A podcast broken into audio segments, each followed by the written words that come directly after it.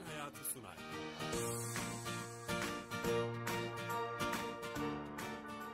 Herkese merhaba, ben Bilal Eren. Teknoloji, internet ve sosyal medyanın hayatlarımız, hayatımıza etkilerini konuştuğumuz Dijital Hayat programımıza hoş geldiniz.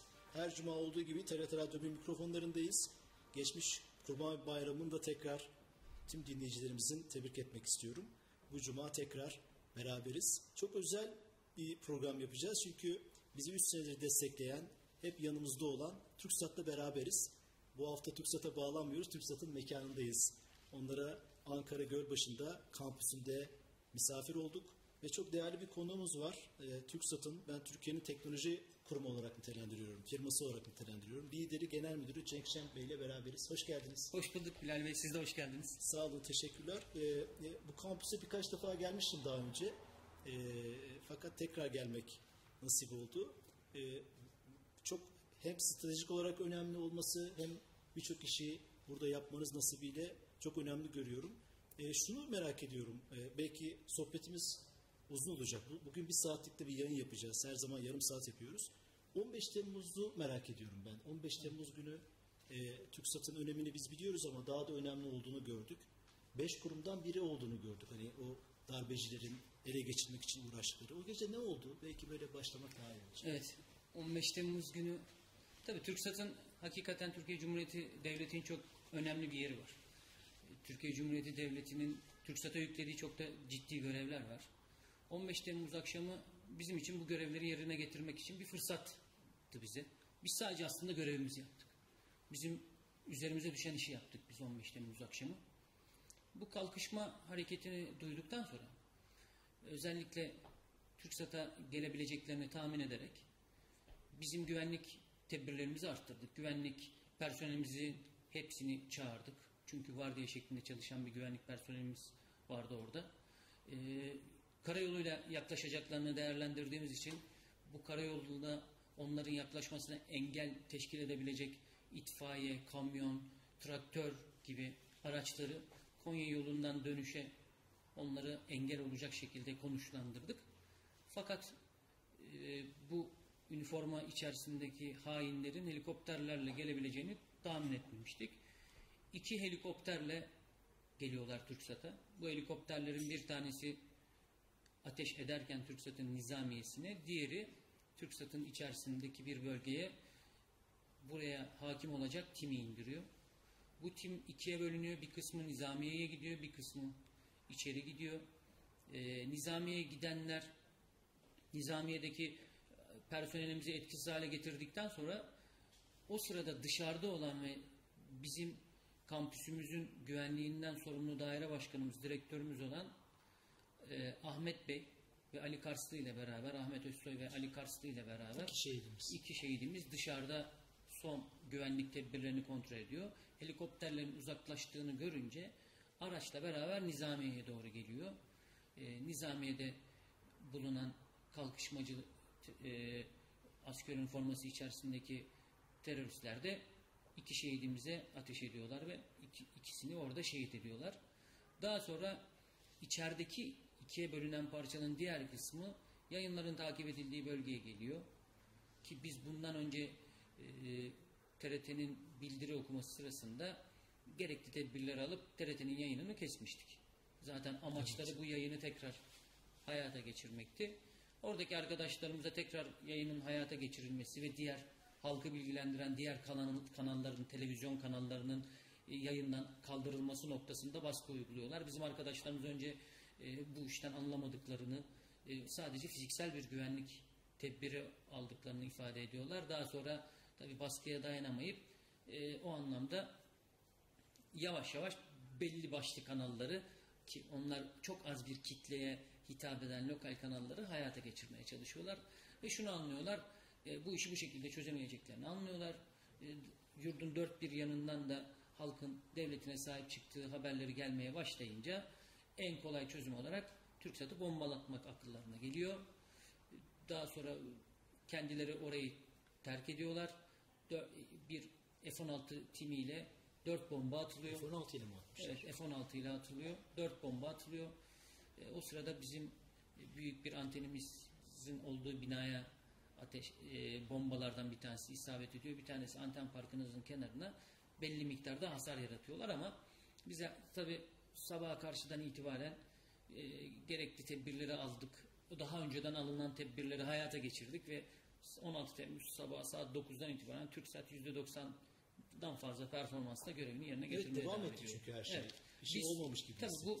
E, sistem mimarisinin gereği e, e-dönüşüm oldukça hep en zor zamana sistemleri hazırlamak zorundasınız. İş sürekliliği bir kaygı haline gelir. E-dönüşümün en önemli parametresi iş sürekliliğidir. Her şeyi sayısala taşırsanız, her şeyi sayısalla halletmeye çalışırsanız o gün sayısal kesildiği günde bunu ele alabilecek tedbiriniz olmuş olması gerekiyor. Aksi halde hizmet kesintisine hiç kimsenin tahammülü olamaz. Dolayısıyla biz de o zamanki mevcut sisteme yönelik tedbirleri hayata geçirdik ve e, en yumuşak şekilde o, o badireyi atlattık Bir de diyebiliriz. personelin yani bu işi kavrayıp orada olması acayip yani hem çok Bu- vatansever bir e, kurum içi organizasyonda aynı zamanda. şöyle şöyle bir şey söyleyeyim. Bir, bir amaca bir hedefe ulaşmak istiyorsanız ve bir takım yaratmak istiyorsunuz. Bir organizasyonun bir altıdır takım. Bir takım yaratmak istiyorsanız insanlara kıymetli olduğunu, bir hedefi olduğunu ve bu hedefin de bir parçası olduğunu hissettirmek zorundasınız. Bu işte bizim işimiz liderler olarak. Zaten vatan millet sevgisi olan bir çok yüksek seviyede olan bir milletiz. Biz bütün başarılarımızın altında yatan bu. Bu içgüdü, bu bilinç bizim personelimizi tetikledi o gün. Ben hiç kimseyi çağırdığımı hatırlamıyorum yani. Zaten otomatik her şey gerçekleşti. Bütün hepsi oradalardı. Hepsi gitmediler. Biz uzun bir süre orada kaldık hep beraber. Ee, o da işte dediğim gibi bizim milletimizin bilincinden gelen içgüdüsel bir reaksiyon.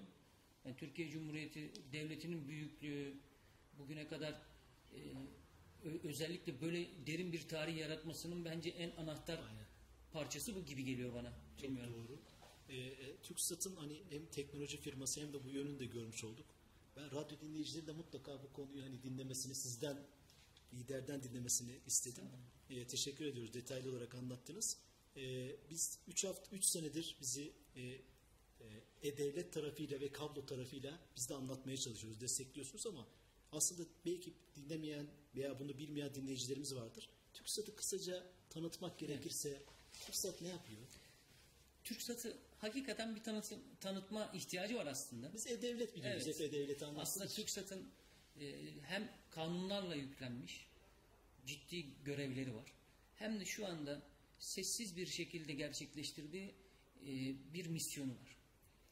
Ben bizim işimizi nefese be- benzetiyorum. TürkSat'ın gerçekleştirdiği iş. Hepimiz nefes alıyoruz. Nefes kesilinceye kadar nefes aldığımızın farkında değiliz. İşte TürkSat'ın tüm organizasyonları içerisindeki yeri böyle. TürkSat o görevini yerinden getirmediği zaman herkesin aklına geliyor. E-Devlet kapısı çalışmadığı zaman TürkSat akla geliyor. Televizyon yayınlarında bir kesinti olduğu zaman Kim TürkSat sorumlusu? geliyor şeklinde. TürkSat işte üç ana fonksiyon alanıyla bu işleri, bu görevleri yerine getiriyor. Bunlardan birincisi uydu hizmetleri. Uydu. Evet. Uydu kendi içerisinde ikiye ayrılıyor. Birincisi televizyon yayınları. Biz buna broadcast diyoruz. Yani yayıncı kimliğiyle TürkSat yer alıyor. Bir de veri haberleşmesi noktasında uydunun yerine getirdiği hizmetler var ki bu İnternet değil mi diyebiliriz. iki, ikiye bölebiliriz. Aslında veri demek sadece internet demek değil. Sesin de gitmesi bir veri. Bunlar farklı fonksiyonları var. Ee, ama internet noktası ayrı bir özelliği olan uluslararası platformda e, çok ciddi anlamda şu anda yüksek çıkışlı uydular, high throughput satellite diye geçen yüksek çıkış güçlü uydular sistematiğinin getirdiği bir kablosuz internet. Hakikaten kablosuz. Aslında ne kadar şimdi kablosuz internet deseler de hep bir kablo. O kablonun bir baz istasyonundan gelen ama bizim sağladığımız internet hakikaten kablosuz. Direkt uydudan gelen bir internet. İşte bu görevini Bir şey gerçekleştiriyor. soracağım. Biz de onu hayatımızda görebilir miyiz? Yani o hizmeti bireysel olarak biz alabilir miyiz sizden? Siz, sizin görebilirsiniz, alabilirsiniz. Bunun için son kullanıcı cihazlarının biraz daha ucuzlaması gerekiyor. Ee, Bu teknoloji geliştikçe ucuzluyor ama biz daha çok büyük şirketlere yani karasal altyapının gidemediği yerlerde bu internet erişiminin sağlanması için biz hizmet veriyoruz. Okullarımıza hizmet veriyoruz. 5000'den fazla 5000'den fazla e, abonemiz var ki bunların 4000'den fazlası bizim Milli Eğitim Bakanlığımızla gerçekleştirdiğimiz ortak bir e, proje kapsamında interneti uydu internetiyle Bunu TürkSat sağlıyorlar. sağlıyor. Evet şu Bunu ilk anda defa öğrenmiş e, 4B uydusu üzerinden K-band dediğimiz bir şir- e, kabiliyetle e, şu anda biz o hizmeti veriyoruz. E, bu önemli bir hizmet. Çünkü dünya üzerindeki uydu teknolojisi buraya gidiyor. Eskiden e, sadece televizyonken uydu artık internet. Yani erişim aslında. Ben bu işi internet diye e, kısıtlamamak lazım. Erişim. Erişim. Erişim. Yani bir cihaza sizin haberleşebilmeniz için sağladığınız bir platform, bir altyapı, bir yol gibi düşünmek lazım bunu. Birinci misyonu bu. İkinci misyonu uyduyla ilişkili bir misyon. Karasal altyapı olarak da bunu biz değerlendiriyoruz. Kablo televizyon hizmeti. Kablo. Evet, kablo televizyon hizmeti içerisinde hem kablo internet hizmeti veriyoruz biz, hem kablo televizyon hizmeti veriyoruz sayısal ve analog olarak. Bunlar da şu anda 24 il üzerinde 3,5 milyondan fazla eve gelmiş durumdayız. Ama çok büyük rakam. Evet, 1 milyondan hem 1 milyondan fazla in- dijital abonemiz var, televizyon abonemiz. E, 800 bine yaklaşık internet abonemiz var. E, ve 1 milyon 200 binden fazla da analog televizyon abonemiz var. operatör gibisiniz aslında. Biz aslında evet biz de operatör gibiyiz. Hem bir operatörüz hem bir platform sağlayıcıyız. Hem ulusal egemenlik haklarını korumakla görevli bir muhafızız. Bizim birçok görevimiz var. Ee, ne bir görevimiz de aslında internet piyasasını biz dengeliyoruz. En ucuz interneti, karasal interneti. çok geliyor o soru bize. Evet. İnternet hızlanacak mı, ucuzlayacak mı? İnternet, internet hızlı. internet hızlı. İnternet hızlı. İnternet, internetin tabii teknik çok fazla teknik tartışmaya girmemek lazım. İnternet hızı çok göreceli bir şey. Yani size göre hızlı, bana göre yavaş, ötekisine göre hızlı. Bu yaptığınız işle ilişkili. Hiçbir zaman internet yeteri kadar hızlı olmayacaktır. Çünkü internet paylaşılan bir kaynak. Paylaşan sayısıyla ilişkili bir şey. Eve gelip eğer o anda 100 kişi paylaşıyorsanız o internet yüzde bir hızında olacaktır. 10 kişi paylaşıyorsanız onda bir hızında olacaktır. Dolayısıyla Türkiye internet ki yapılan son testlerde en hızlı internette uydunet çıktı. TürkSat'ın hizmeti. Evet, ka- e, kablo kablonet çıktı. Uydunet değil de kablonet. Kablonet. Çünkü uydunet diğer bizim fonksiyon alanımız. Ee, biz buna yönelik altyapıyı yapıyoruz. Altyapımızı yaparken de akıllı evlere, akıllı cihazlara, Internet of Things dediğimiz akıllı cihazlara da uygun uygun hale dönmeye çalışıyoruz altyapımızda. Hızlı internet gerekecek değil mi onlar için? Ya, evet, hızlı internetten çok hızlı veri iletişimi. Yani ikisi veri iletişim hızıyla çok ilişkili bir şey. Çünkü internet bir içerik. Ama veri iletişim hızı daha teknik bir şey. Bir yol gibi düşünün. Yolun üzerindeki nesneler ise internet gibi düşünün. Yani bir web sayfası bir otobüs gibi düşünün. Ama o web sayfasının üzerinde gittiği yolda o kablolar, üzerindeki sunucular, üzerindeki aktif cihazlar. Yani biz o alt taraftaki yolu için gerekli yatırımları Türkiye olarak ve e, kab- kablonet olarak ve TürkSat olarak yapıyor olacağız. Sonuncu görevimiz ise e-devletle ilişkili görevimiz e-dönüşüm noktasında TürkSat'ın hem teknik anlamda danışmanlık hem de platform sağlama görevi. Bizim en çok anlattığımız programımız Evet. alan. Evet. Aslında bu üç, üç konu birbiriyle ilişkili.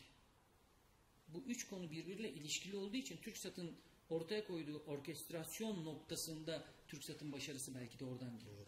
Birbiriyle tamamlayıcı e, hizmetleri biz bir platformda sunuyoruz.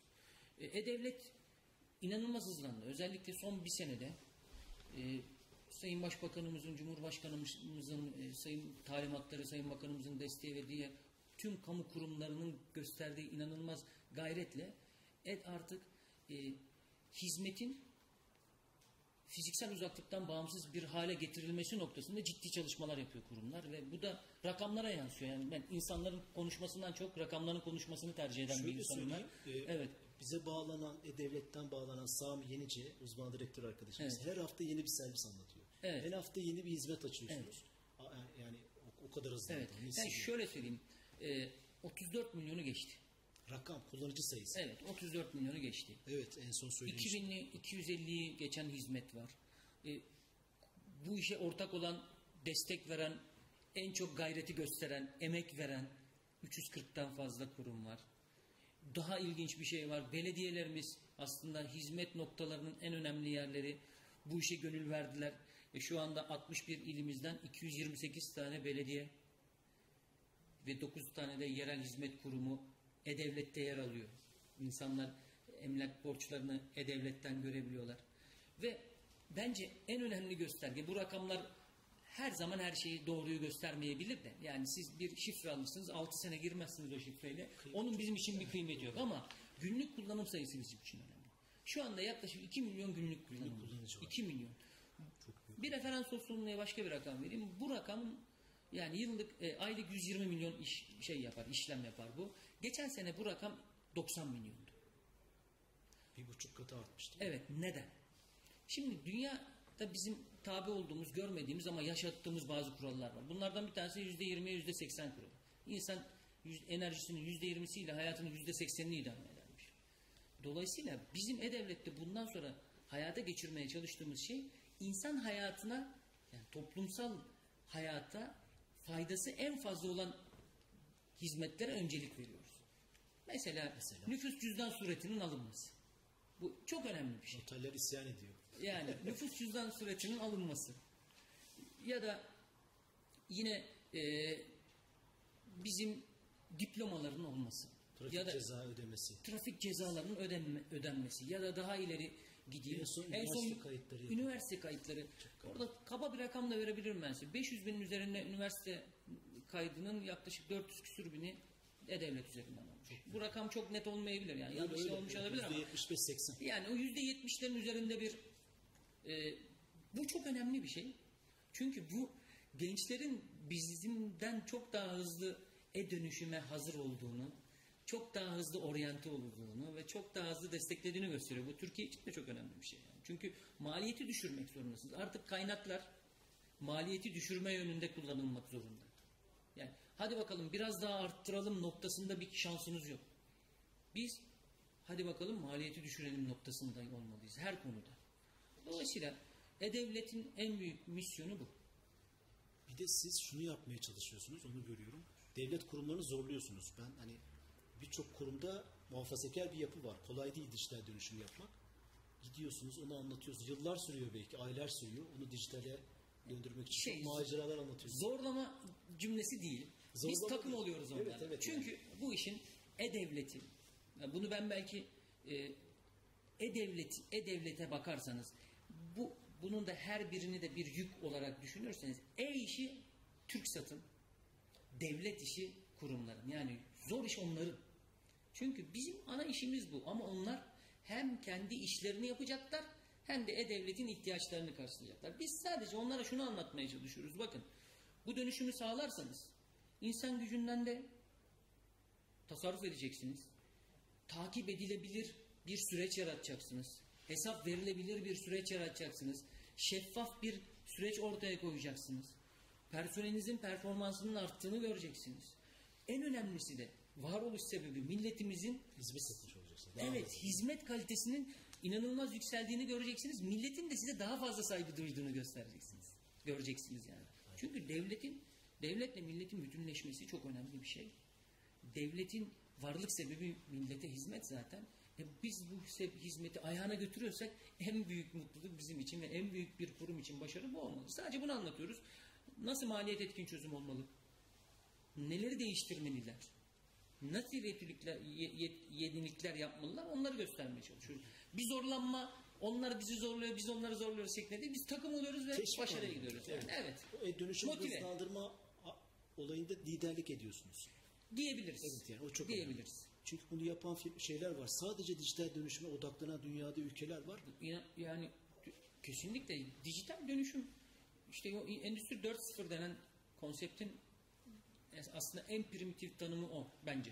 Benim şahsi düşüncem ve tanımımdır bu. Çünkü çok tartışma götürecek bir şeydir. Yani bir polemik değil. Endüstri 4.0 aslında bir dönüşümün getirisi.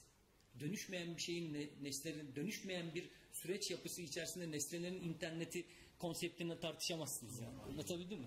Yani bugün herkes akıllı buzdolapları, televizyonlardan bahsediyor ama o akıllı televizyonu ya da o akıllı buzdolabını e, aklını size ulaştıracak yolu yoksa onun bir anlamı yok. E, eskiden e, şimdiki yollarımız ben İzmirliyim. İzmir'e gidip geliyorum devamlı. Her taraf çift yol.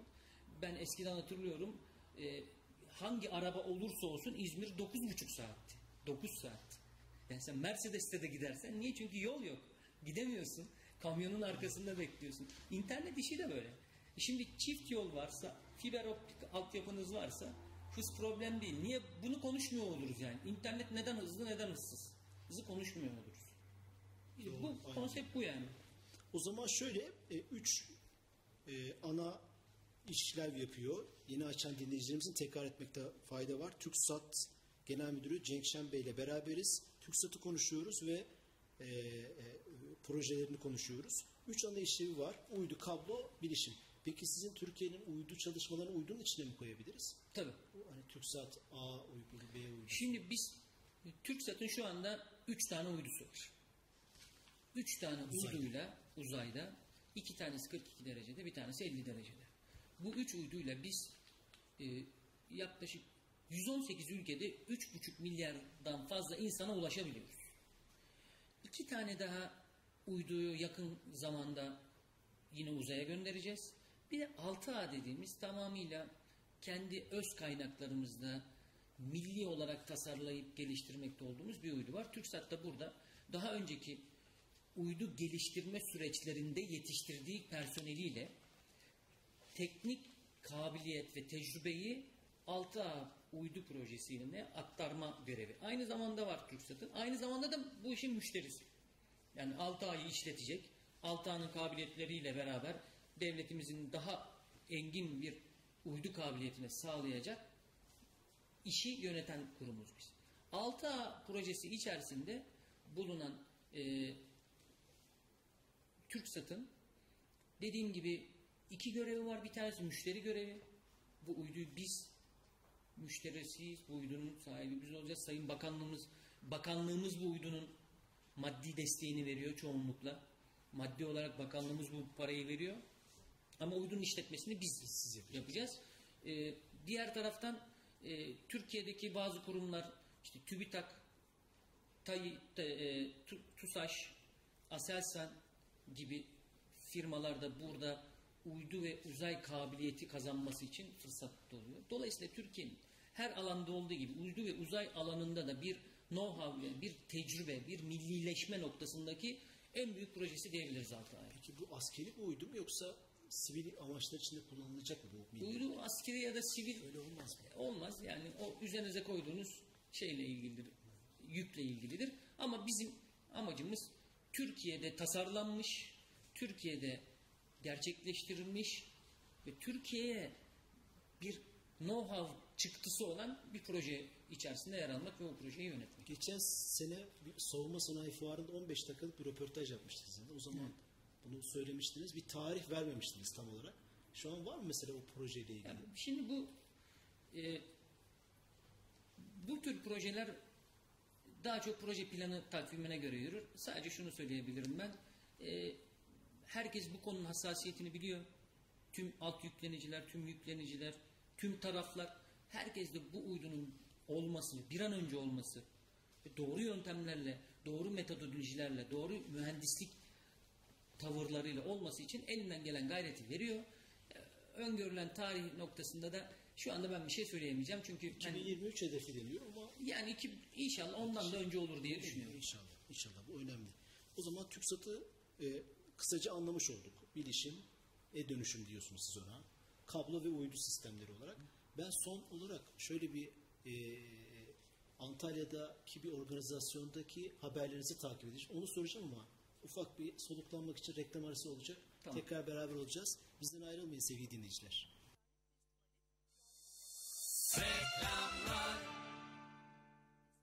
Hediyeni almak için tek yapman gereken telefonu sallamak. Anlıyorsun. Aynen. Efsane Salla Kazan kampanyası 4.5 Y'liler için devam ediyor. Siz de hemen Türksel hesabım uygulamasını indirin. Telefonunuzu sallayın. Her hafta milyonlarca hediyeden biri sizin olsun. Türkcell'le bağlan hayata. Hayalinizdeki Ford'u alırken her şey tamam olsun diyorsanız dört dörtlük her şey dahil finans paketiyle tanışın. İstediğiniz Ford modelini seçin. F kasko, Ford güvence, aksesuar ve yüzde on beşe varan indirim fırsatıyla periyodik bakım paketini avantajlı faiz oranlarıyla araç kredinize dahil edelim. Size de sadece Ford'unuzu güle güle kullanmak kalsın.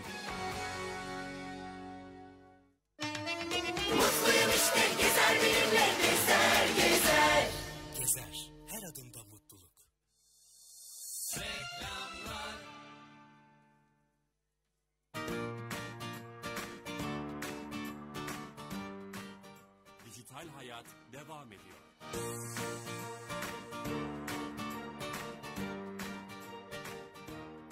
Tekrar herkese merhaba. TRT Radyo 1 mikrofonlarında teknoloji, internet ve sosyal medyanın hayatımızda etkilerini konuştuğumuz Dijital Hayat programımıza hoş geldiniz. Yeni açan dinleyicilerimiz için tekrar etmekte fayda var. Ankara'dayız, özel yayınla, TürkSat'tayız. Bir saatlik özel yayında. Birinci bölümü kapattık.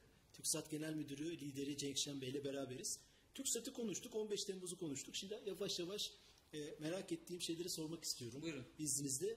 E, e, reklamdan önce bir şey, bir yerde kalmıştık. Geçen hafta veya iki hafta oldu. Antalya'da e, Antalya Büyükşehir Belediye Başkanı Evet. sizin fotoğraflarınızı ve haberi gördüm. Çok da ilgilendiğim bir konu olduğu için akıllı şehirlerle ilgili bir projeden bahsetti. Projede ne yapacak TürkSat? Akıllı şehirler. İlk defa galiba böyle bir şey oldu. Akıllı şehirler evet ikinci fazı aslında projenin. Hayır hayır şu anlamda Türkiye'de hiç böyle bir şey akıllı şehirler projesi Bu konsepte bu kadar büyüklükte ilk defa İlk bir şey. defa, o yüzden evet. çok. Ee, hem birçok parçanın akıllı şehir dediğimiz alt sistemlerin birleşmesiyle ortaya gelen o büyük sistemin oluşması anlamındaki en büyük proje bu benim bildiğim kadarıyla. Antalya'da evet, öyle. birinci fazı daha önceden 2015 yılında başlatılmıştı. Şimdi de biz ikinci fazını ki ikinci fazı çok çok daha büyük e, devam ediyoruz. TürkSat bu akıllı şehirler aslında şehrin akıllandırılması birçok akıllı sistemin beraber yönetiliyor olmasıyla ilişkili. mesela Ee, örnek olarak sizin e, herhangi bir itfaiye e, ya da bir yangın noktasında diyelim ki konuşalım bunu. Ya bir yangın çıktığında o yangın bölgesine hızlı bir şekilde itfaiyenin yönlendirilmesi, o yangın bölgesindeki elektriğin otomatik olarak kesilmesi, itfaiyenin geçeceği yollardaki kırmızı ışıkların Yeşile otomatik olarak yeşile döndürülmesinden tutun da birçok şey akıllandırılabilir. Ama en somut örnekleri akıllı şehirlerde e, şehir içerisindeki trafiğe etkileriyle gerçekleştiriliyor. Ya da rakam vermek noktasında mesela bir akıllı şehrin en büyük getirisi tasarruf. Tasarrufun sadece e, hem kısıtlı kaynakların tasarrufu, elektrik gibi, su gibi e, ya da yakıt gibi e, hem de zamanın tasarrufu anlamında akıllı şehirlerin ciddi bir e, getirisi var. Dünya üzerinde de uygulamaları var. Hamburg'daki mesela bir akıllı şehrin e, akıllı park uygulamasının yüzde 23 tasarruf sağladığı noktasında bir dokümanda okumuştum. E, bir tespit var. Antalya'da da yapılan bu. E, akıllı şehirlerin birbirinden farklı ama birbiriyle koordine olarak çalışacak birçok akıllı sistem e, alt yüklenicilerle beraber Antalya'da hayata geçirilecek. Antalya'nın özelliği şu, bugüne kadar hep akıllı şehirler konsepti konuşuldu. Bir akıl, bir şehir nasıl akıllandırılmalı? Nasıl altyapı yapılmalı? çok konuşuluyor da örnek yok. Evet. Ee, en azından Türkiye'de yoktu bu örnek. Yurt dışında da vardı. Yurt dışında vardı ama Antalya ilk örneği olacak. Antalya'da yapılan yapının e, ortaya konan mimarinin ayrı bir özelliği de var.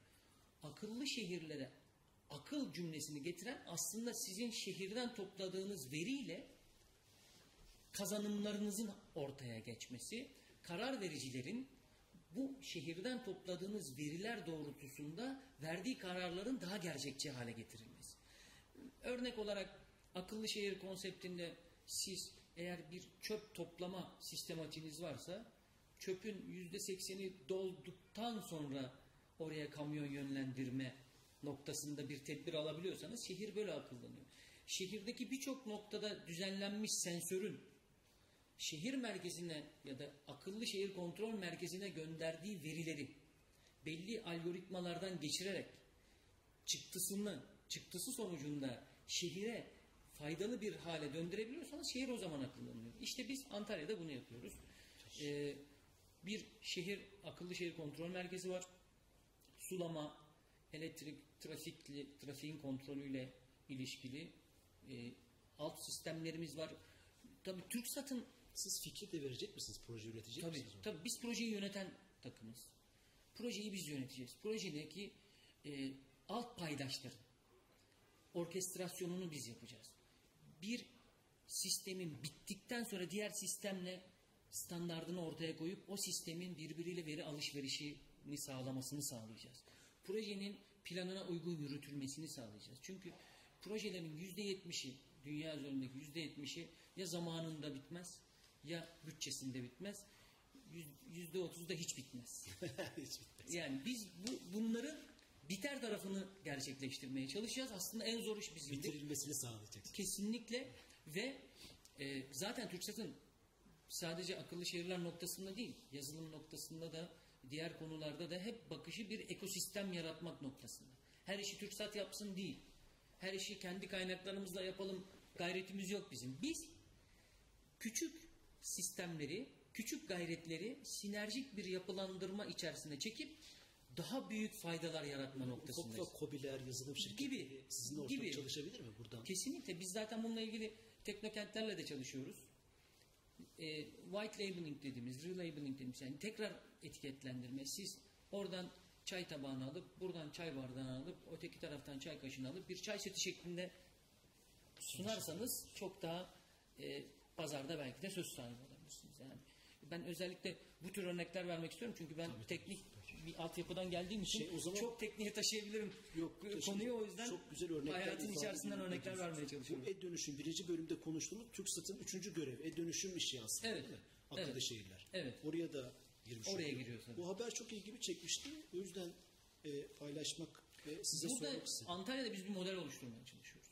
Aa, çok Bu önemli. modelin artılarını eksilerini gördükten ve o geri beslemeyi alıp ortaya bir model koyup o modelleri modeli diğer şehirlere de yansıtmak noktasındayız. Antalya'nın şöyle bir güzelliği de var. Antalya'ya birçok misafir geliyor. Evet, acayip. Türkiye'nin teknolojik olarak geldiği yeri görmeleri açısından da Antalya bence doğru bir yer. Bizim için doğru bir Vitrin olur, değil mi? Kesinlikle. Aynen öyle, aynen N- Ne yaptığını anlatarak evet bir şeyler kazanabiliyorsunuz ama göstererek her şeyi Bir de tamamlıyorsunuz. çok konuşuluyor bu konu. Biz de programımızda çok konuşuyoruz ama bir tane böyle somut örnek hani inşallah TürkSat'ta olacak ve biz de duyururuz onu. İnşallah Antalya zaten bunun için e, Antalya herkesin yılda bir kere e, bir şekilde gidebildiği bir yer kimi Aynen zaman. Yani aynen özellikle e, orada, orada da onların faydalarını göreceğiz inşallah. Süper. Ben tekrar bu e, özellikle bizim de anlatmaya çalıştığımız ve çok önemsedim. E-Devlet'e dönmek istiyorum. Gençlerin E-Devlet'i daha çok kullanması, üniversite yaş- gençliği. Evet. hatta lise ve en son 15 yaşındaki gençler Evet biz 15 yaşındaki Şifre gençlere şifre veriyoruz. nasıl gidiyor orası? Ya Orası çok iyi gidiyor. Şöyle ki %25'in e, %20'nin üstüne çıktı. Biz 25 yaş ve altı. Çok e, büyük rakam. %20'nin üstüne çıktı. E, hatta %21.1 rakam o şekilde. E, bu, bu şu demek. Aslında biz bir yandan sistemi hazırlıyoruz, bir yandan da sistem kullanıcılarını hazırlıyoruz. Sistemi kullanmaya. Onlar zaten bilgisayar okur, okur yazarlığı gençlerin çok daha. Ve gençler bu bilgisayar okur yazarlığının farkına vardığı için e-devleti faydalarını çok daha çabuk kabul ediyorlar. Ee, bu bağlamda 2014 yılında biz 15-18 yaş aralığına şifre vermeye Radikal bir karar değil mi? Çok radikal ama çok gele, öngörülü, vizyoner bir karar. Ee, o 2014 yılından itibaren de zaten %21'lere taşınması bu işin ne kadar doğru bir karar olduğunu da gösteriyor. Gençler bizim geleceğimizi şekillendirdiği için ortadaki dönüşümü gençlerle desteklerseniz bu sürdürülebilirlik anlamında size ciddi bir avantaj. Biz gençlere inanıyoruz. En fazla da onlar kullanıyor ki üniversite kayıtları bunun en somut örneği. Biraz önce verdiğimiz rakamlar bu gençlerin ne kadar dönüşüme hazır olduğunu, dönüşümü ne kadar hızlandırdığını, dönüştükten sonra da ne kadar sürdürülebilir halde tutulabildiğini gösteriyor. Yani gençler o sürdürülebilirlik kelimesinin altında yatan şeyler genç. Gençler yani. Bir de şöyle e, siz onlar bu işi kullandıkça sizi taleplerde de bulunacaklardır. Bunu Bizi zorluyorlar şunu tabii. yok, bunu yok. E tabii. Sistem. Ya şöyle şeyler oluyor yani. Bak, Mailime kadar e, ya da bir yerde konuştuğum kadar e-devletin gerek arayüz anlamında eksikliklerini, Mobil uygulaması. gerek mobil an- mobil anlamındaki eksikliğini, gerek kimi zaman siber güvenlik anlamındaki eksikliğini bizi e, zorluyorlar yani. Şöyle bir şey de var. Siz çıtayı yükseltmek zorundasınız. Kaliteyi arttırmak zorundasınız. Çünkü kullanıcı kaliteyi arttırıyor. Kullanıcınızın kalitesi artıyor. Eğer siz geri, böylece ne yapıyorsunuz?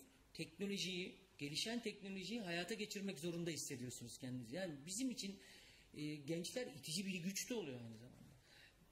Gençler araştırmacı, gençler yeniliğe açık. Hatta e siz de gerçekten okulları dolaştığını öğrenmiştik. biz zaman zaman tabii zaman zaman Standlar açtı. yani geri yani verdiğiniz bir kararın geriye dönüşü ya da yaptığınız bir uygulamanın geriye dönüşünü almak çok önemli. Biz de zaman zaman e, anketler yapıyoruz. Özellikle bu sosyal medya üzerinden. Bu anketlere istinaden de önceliklerimizi belirliyoruz. Bu anketlere istinaden eksiklerimizi tamamlıyoruz. Hedefimiz hep daha hizmeti, daha kaliteli, kalitesinden daha fazla da güvenli verebilmek. Çünkü güvenlik şu anda en büyük kaygı. Dönüşüm, e-dönüşümde e-iç süreçleri içerisinde yani e-dünyasındaki en büyük kaygı güvenlik. Yani gençler bunu çok biraz onları eleştireceğim burada anlamıyorlar gibi ama bir şey güvenlik konusu o kadar önemli ki dijitalde. Hep bize de şunu soruyorlar. TürkSat işte e-kapı güvenli mi? Türkiye Gov.tr güvenli mi? Yaptığımız çalışmalarda. E, biz de onları onu anlatmaya çok çalıştık yani. Ee, şimdi güvenlik dediğiniz şey çok göreceli bir şey. Yani bugün bakıyorsunuz dünyanın en gelişmiş ülkelerinde bile veri kaçakları oluyor. Oluyor yani. TürkSat güvenli olmak için elinden gelen veya teknolojinin bize sunduğu tüm, tüm nimetlerden yararlanıyor. Güvenlik mimarisini sık sık güncelliyor. Bununla ilgili her türlü tedbirlere açık. Her türlü yatırımı yapıyor. bildiğim kadarıyla kurumlar tutuyor kendi aslında bilgilerini. Siz onlara bir kapı oluyorsunuz. Bize biz aslında evet biz aslında giriş çıkış güvenliğini en zor tarafı tutuyoruz biz. Çünkü bugün tehditlere baktığınız zaman sosyal mühendislik tarafındaki tehditler çok daha fazla artıyor. Ne demek sosyal medya? Yani size sorduğu bazı özel sorularla sizin şifrenizi çalıyorlar. Zaten sizin eğer şifrenizi çalmışsa sizin istediğiniz kadar güvenlik cihazınız olsun, istediğiniz kadar e, firewall dediğimiz güvenlik duvarınız İçeri olsun. oluyor? Ya o giriyor zaten içeri. Anlatabildim mi? Bir güvenlik sistematiğinin güvenliği onun içerisindeki en zayıf katmanla ölçülür. Bizim için şu anda dünya üzerinde en zayıf katmanın insan olduğunun herkes farkında. İşte phishing dediğimiz oltalama dediğimiz bu sosyal mühendislik temelli ataklar o kadar çoğaldı ki sizin farklı yerlerdeki bilgilerinizi toplayarak o korelasyonla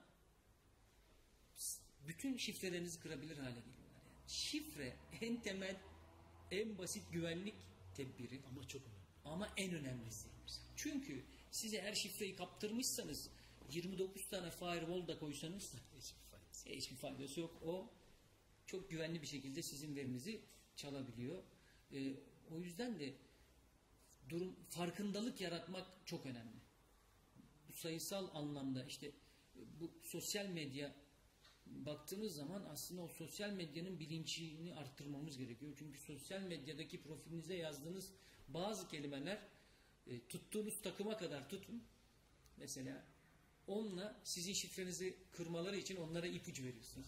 Yani çünkü Türkiye'nin işte büyük takımlarının çoğu anahtar kelime yapmıştır çoğu kullanıcı. Memleketini yapmıştır. Yani Sevdiği çoğu yani yapmıştır. evet zaten brute force atağı dediğimiz deneme temelli ataklara adamlar oradan başlıyor. Ve anahtar sözcük listeleri var. Şifremi unuttum diyor. Gizli kelimenizi gönderin diyor. Siz gönderiyorsunuz takımları. Ondan sonra sırayla eğer onu kontrol etmemişse 3 kere de 5 kere de 7 kere de bir, bir saat içerisinde şifrenizi kırıyorlar. Hesabınızdaki parayı alıyorlar. Sizin adınızda e, Twitter'ınızdan açıklama yapıyorlar. Facebook'unuzdan küfür ediyorlar. Olay bitiyor Sosyal mühendislik bu. gibi. Bir şey söyleyeceğim. Siz siber güvenlikle özel ilgilendiğiniz için ilgi alanınız, gözleriniz parlıyor. Ben siber güvenlik konusunu konuşurken. Korkudan mı? Şey, Korkudan neler yapılabileceğini Yani- bildiğim için. Bu konuda bilginiz olduğu için çok, çok keyifli oluyor o anda. Peki TürkSat'ın sorumluluğunda değil ama bu farkındalığı vermek için TürkSat liderlik edebilir mesela? Çok temel bir şey. Şifrenizi düzgün yapın. TürkSat'ın işi değil belki. Yani şunu söyleyeyim ben size. Bununla ilgili ciddi tedbirler alınıyor. Devletimiz bunun farkında. Ben bu çalışmaların içerisinde bizzat katılıyorum. Ulaştırma Bakanlığımızın koordinasyonunda gidiyor bu işler. E, Bu konuda bütün devlet kademeleri farkındalığı arttırmak için her türlü elinden geleni yapıyor ve ciddi de bir farkındalık arttı aslında. Bu cümleleri kurmamız bile bu farkındalığın bir göstergesi. E, biz farkındalığı arttırıyoruz. Bununla ilgili kamu spotları yapılıyor. Bununla ilgili afişler, bununla ilgili eğitimler, bununla ilgili devlet üzerine düşen her şeyi yapıyor. Ama bu kişisel bir şey. Yani bu iş kişinin sorumluluğu. Devlet bununla ilgili her türlü yatırımı, her türlü e, gayreti gösteriyor zaten. Yani bunun bizzat şahidiyim, bizzat içerisinde olduğum için rahatlıkla bunu konuşuyorum. Ama bu kişinin ya gelip de beni mi bulacaklar cümlesini kurmamasıyla ilişkili bir şey Bana bir şey olmaz. Ben kim? gibi. Yani en çok da onlara oluyor. Siz bizler devlet olarak ve devletin kurumları olarak bunun zaten farkında olup millete yönelik olarak hissettiğimiz sorumlulukla ilgili biz yeni tedbirler de alıyoruz. Mesela TürkSat'ta yeni ortaya konan bu hem şifre konusuyla ilgili bir e, SMS kontrollü ile ilgili bir çalışma Evet, var. SMS'te de artık girişinizi ikinci kimlik doğrulama yöntemi diyoruz biz buna. Seçebiliyorsunuz onu özellikle. Evet, ikinci kimlik doğrulama yöntemi. Bunun bir sonraki basamağı aynı banka banka işlemlerindeki gibi size SMS gelecek. Girmeden önce bir şifre daha vereceksiniz. Yani de, bizler Bunu yapıyor musunuz? şu anda altyapımız hazır. Ha tamam yayını alacaksınız. Buradan Yani- da müjdelemiş olalım. Ya, yok müjdelemeyelim onu halkla müjdeledik zaten. Şöyle Ulaştırma ve Denizcilik Haberleşme Bakanlığımız bunu destekliyor. Bütün yükünü o çekiyor. Tasarımla ilgili bütün desteği onlar veriyorlar. E, onların koordinesinde gidiyor zaten. Ulaştırma Bakanlığımızın koordinesinde gidiyor. Haberleşme Genel Müdürlüğümüz koordinesinde gidiyor. E, devamlı biz bu işi nasıl Evet, onu iyileştiririz? Devamlı iyileştiririz. Tabii an? yani çok şey var. Mesela bütünleşik hizmet noktasına gitmeye çalışıyoruz biz artık. Yani tek başına bir hizmet değil. Yani nedir? Kredi ve Yurtlar Kurumu'na başvuru yapabiliyorsunuz artık. Kredi Yurtlar Kurumu'na gidip ben sadece yurt başvurusu yapacağım diyorsunuz. Dört tane, beş tane farklı kurumla e, gidip mesela YÖK'te, YÖK'ten gidip bilgi alıyoruz. E, Kredi Mali Yurtlar Kurumu'ndan alması gidiyor. Evet, oradan bilgi alıyoruz. Yani siz sadece bilgisayarın başına geçip başvurumu yaptım deyip elinize kağıdı alıp işi bitiriyorsunuz.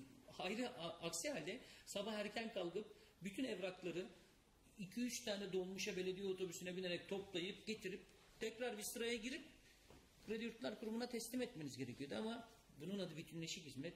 Farklı yerlerdeki kurumları hem de bunun makine e, makineden makineye bilgi aktarımıyla otomatik olması da çok önemli. Yani buradaki e, e-devletin çeşitli katmanları var. Devletten vatandaşa, devletten devlete, devletten şirkete, en son katmanda devletten çalışanına.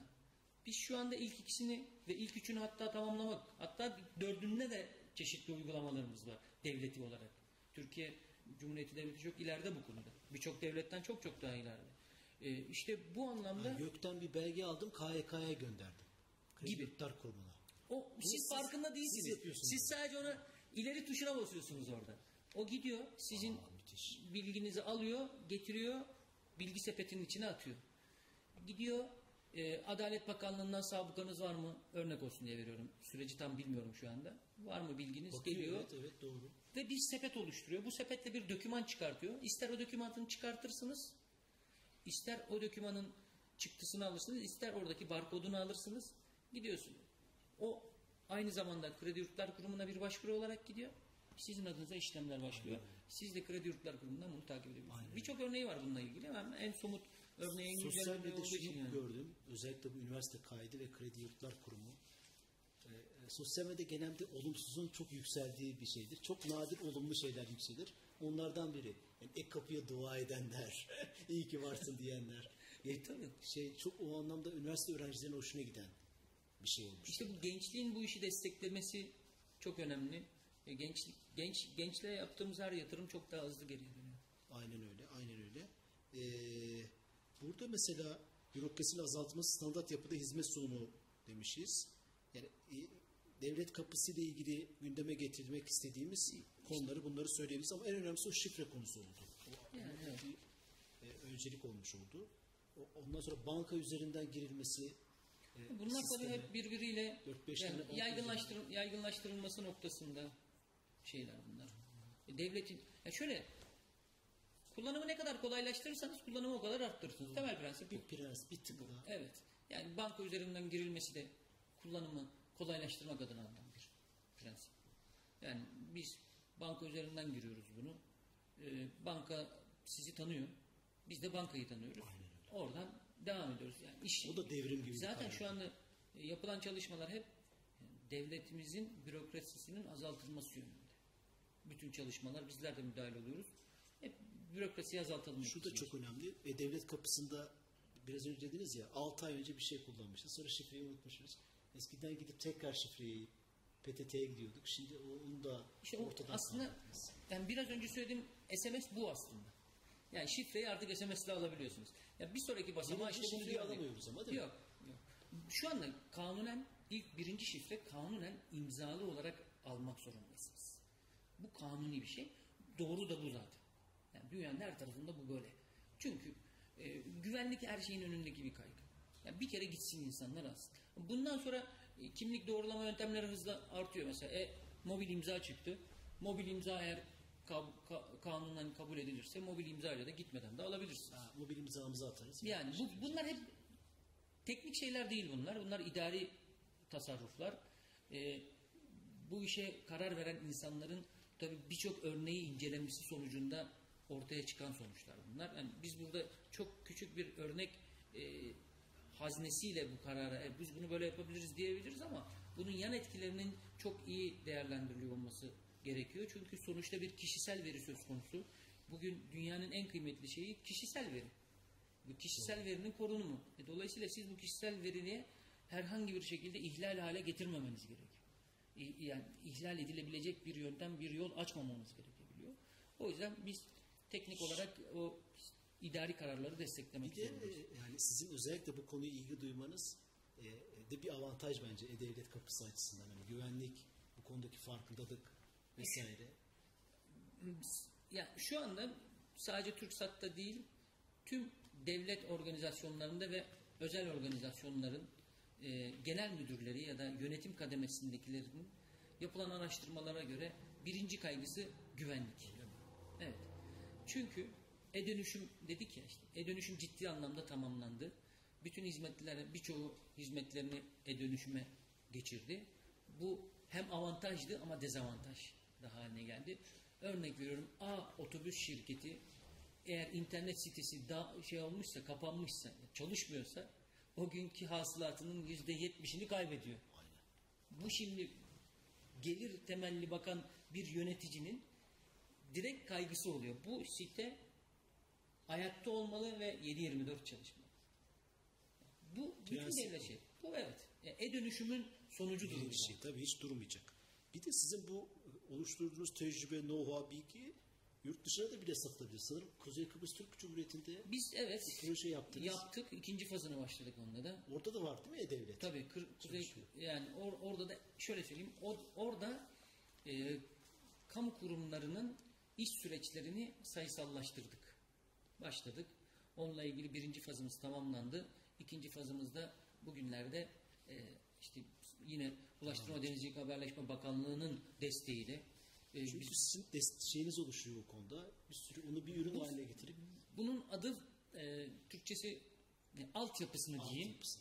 Bu altyapısını hem yazılım anlamında hem donanım anlamında hem sistem mimarisi anlamında bir model. Bu modeli bugün Kuzey Kıbrıs Türk Cumhuriyeti'nde yaparsınız. Yarın Türkmenistan'da, ertesi gün Kırgızistan'da, ertesi gün Katar'da, ertesi gün başka bir yerde yapabilirsiniz. Önemli olan sahaya yansıttığınız zamanki o know-how'ın sizin içinizde kalması. İlk TürkSat'ta bence en büyük kabiliyetlerinden biri bu. dünyada böyle e- e-devlet, e-governance bununla alakalı forumlara katılıyor musunuz? E, governance fo- forumlarına katılıyoruz. Bunları Onların tabii bir indeksleri var bu işin. E, E-Devlet, e, e-Governance indeksinde kaçıncı sırada olduğunuzdan tutun da koyduğunuz her hizmetin ha- hayata ne kadar katkısı olduğu noktasında birçok şey var. Birçok toplantılara katılıyoruz. Çok güzel. E, güzel örneklerini e, ortaya koyuyoruz. O anlamda da e, örnek bir ülke olarak hala Elinize sağlık. gayret gösteriyoruz. Gurur, gurur verici. Ben özellikle e-devlet konusunu çok soruyorum çünkü çok önemsiyorum. Vatandaşa bakan yönü var. Diğer konuların biraz daha devlete bakan yönü. E-devlet tamamen vatandaşa. Biz de onu radyo aracıyla yapmaya çalışıyoruz. Son iki buçuk dakikada bir şey sormak istiyorum size. Şimdi ben kampüste gelirken gördüm. Model uydu yarışması diye Evet. bir şey düzenlemişsiniz. Evet. E bu nedir? Biz Şimdi- katılabilir miyiz? Şimdi bak çok ilginç bir şey var. Aslında bugün dünyada dünyaya dünyadaki teknolojilerin altyapısını hep uydu teknolojisi getirmiştir yani. Bilmiyorum. Mesela şu anda bütün elektronik sistematiğinin çip mekanizması uydu ve uzay çalışmaları sonunda ortaya çıkmıştır. İzolasyon işlemleri mesela o iz- izolasyona yönelik olarak yapılan e, araştırmalar hep uydu ve uzay çalışmalarında ortaya çıkmıştır. Yani bir uydu ve uzay çalışmaları teknolojinin yönlendirilmesi ve desteklemesinde çok ciddi bir yer edinmiştir. Dolayısıyla biz de bu bilinirliği ve bu kabiliyeti de Türkiye Cumhuriyeti'nin bir kabiliyeti haline getirmek için yine gençlerle başlamaya karar verdik. Geçen sene başladık biz bu işe. Geçen sene uydu e, ve uzay yarışması yaptık. Üniversitelerimizi davet ettik. Üniversitelerden takımlar geldi. Çok en temel uydu fonksiyonlarını yerine getirecek ama kendi tasarımlarını, kendi kabiliyetleriyle dışarıdan herhangi bir destek almadan e, o şekilde başlattık. Önemli olan bizim bir üniversitede öğrendikleri teorinin pratikte nasıl kullanabildiği fırsatını yaratmak onlar için. İki, dış etkenlerin kararlara nasıl etkilediğini ve bunlarla da ilgili hayata nasıl yansıttıklarını ve bir şey bir şey hakikaten başarabileceklerini göstermek. Bu yıl da aynı şekilde devam ediyoruz. Bu yıl 15 şey ulaştı takımımız. Birçok uydu uluslararası uydu yarışmasında da sponsor olduk. Devam da edeceğiz. TürkSat'ın web sitesinden bunu takip edebilirsiniz. Son e, soru sizi Twitter'da mutlaka görmek istiyoruz. Geçen programda da söylemiştim. Ayağınıza sağlık. Çok teşekkür ederiz. çok Acayip yoğunsunuz. Vakit ayırdınız. Biz programın sonuna geldik. Programı bitiriyoruz. E, bir dahaki sene de devam edeceğiz. İnşallah. Desteklerinizi bekliyoruz. İnşallah. E, dijital hayat olarak. E, tüm TRT Ankara ekibine, teknik ekibine, e, yapımcımız Kenan Bölükbaş'a teşekkür ediyorum. Bu yayını gerçekleştirmekte bana yardımcı oldular. E, haftaya yeni konu ve konuklarla beraber olacağız. Cenk Bey tekrar teşekkür ediyorum. İyi hafta sonları, hoşçakalın. TürkSat Dijital Hayatı sonu.